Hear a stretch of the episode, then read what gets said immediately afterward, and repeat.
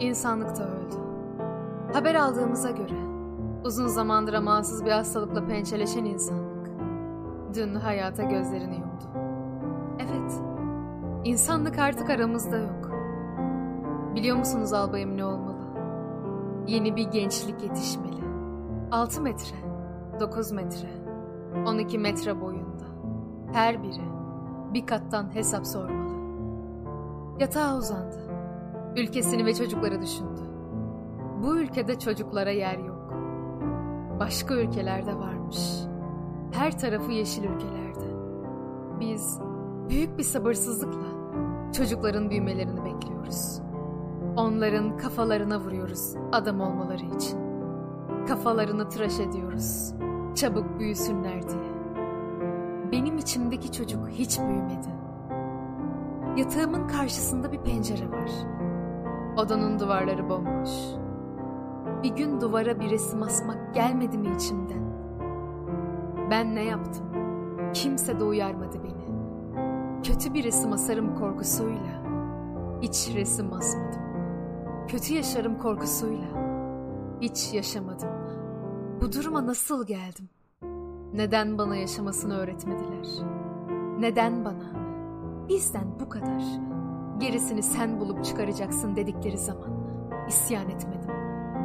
Hayata atılmak gibi bir çılgınlığı nasıl yaptım? İnsanların dünyasına atılmayı nasıl göze aldım? Ben insan değildim ki. Yaşamadığım bir hayatın içine nasıl atıldım? Beni nasıl gürültüye getirip de bu soğuk bakışlı mimar gibi insanların karşısına çıkardılar. Her anı ne yapmam gerektiğini düşünerek geçirdiğim için çabuk yoruldum. Siz gerçekten doğru söylüyorsunuz. Ben adam olmam. Ben tek başıma yaşamalıyım albayım. Başkalarını zehirlememeliyim.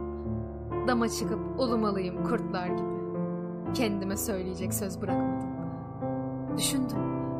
Başkalarına söyleyecek bir sözüm olması için önce kendime söz geçirmem gerektiğine. Bana bugün ne yapmalı diye soracak olurlarsa ancak önce kendini düzeltmelisin diyebilirim. Bir temel ilkeden yola çıkmak gerekirse bu temel ilke ancak şu olabilir.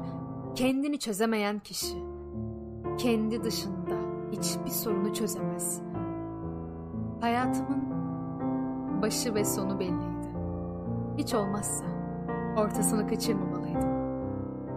Herkesin gökyüzünde bir yıldızı varsa benim yıldızım uzak.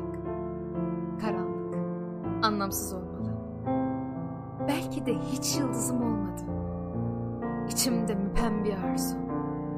Bir deprem olsa da, bir yıldırım düşse de, sakin bir dünyaya yeniden doğsam.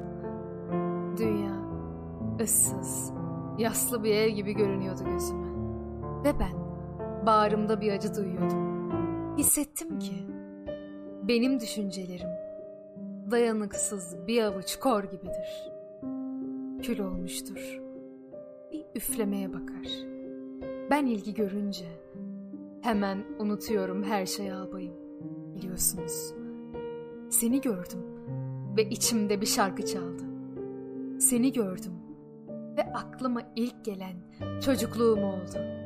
Seni gördüm ve sanki içimdeki fırtına dindi.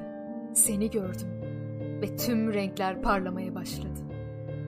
Gördüm ve daha önce bana bir şey anlatamayan şiirler bir anda anlam kazandı. Ben seni iki mavinin arasında sevdim. Denizin hemen üstünde, gökyüzünün biraz altında. Bir bakıma denizi özlemek gibi, denizi hatırlamak gibi. O gözlere beş saniyeden fazla bakmak, intiharla eşdeğerdi.